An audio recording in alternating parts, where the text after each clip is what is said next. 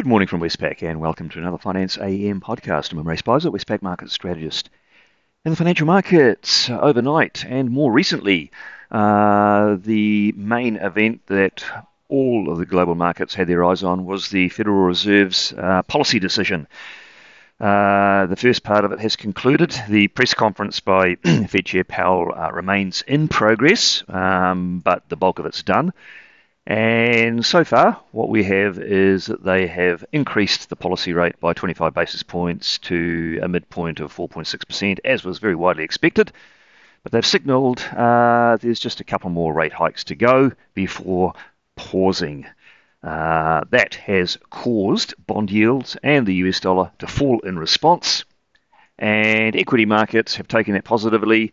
Uh, the S and P five hundred, which earlier was in a loss situation, it is currently up zero point eight percent on the day. Now, I'll go through the detail in a minute, but uh, firstly, looking at what's happened to the currency markets, uh, the U S dollar index overall is down zero point nine percent on the day. The Aussie has risen from seventy point six zero to seventy-one point three zero, and the Kiwi's risen from sixty-four point two five to sixty-four point nine six, so some decent gains there. Uh, the Aussie-Kiwi cross, it extended uh, the bullish reaction to yesterday's New Zealand softer labour data from one oh nine point six zero to one oh nine point nine four. That happened overnight before the Fed meeting. Uh, so the Aussie-Kiwi cross has made a fresh high since mid-November. In the interest rate markets, U S two-year Treasury yields uh, ranged between four point one seven and four point two two ahead of the Fed, but then fell quite sharply to four point one zero afterwards. The ten-year yield, which had already slipped ahead of the Fed from three point five one to three point four five, it extended even lower to three point three eight percent afterwards. And Australian interest rates have affected those moves. Three-year government bond yields uh, falling from the three point one eight to three point two two range down to three point one four, and the ten-year yield falling from a three point five four to three point five eight range to three point four nine percent. And in New Zealand markets, uh, yields across the curve have fallen um, commensurately. Interestingly, in the wake of yesterday's softer jobs data, and only slightly softer, uh, they have uh, reassessed the likelihood of either a fifty or a seventy-five basis point hike at the next meeting on the twenty-second of February. Markets are now thinking it's going to be a fifty-point move. Uh, they're pricing in about fifty-five or fifty-six basis points at the moment. In the commodity markets, Brent crude oil had a good fall, uh, three point eight percent down to eighty-two dollars after a report indicated that U S in- inventories are at a nineteen-month high. Copper's little change, gold's little change, iron ore is down one point three percent to one hundred twenty-seven dollars.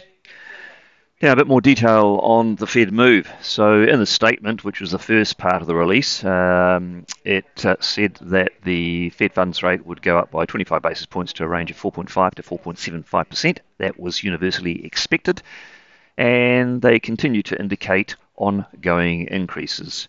Uh, the twenty-five-point move is a slowdown from the recent fifty basis point pace. Uh, it allows the Fed to assess the cumulative and lagged effect of the rate hikes to date.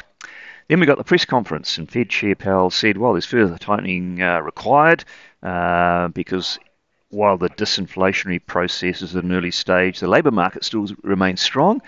Uh, he did say um, that uh, there are likely to be a couple more rate hikes to get to the level they think will be appropriate. So uh, I think signalling two more rate hikes and then implicitly signalling a pause, uh, that did cause the market reaction.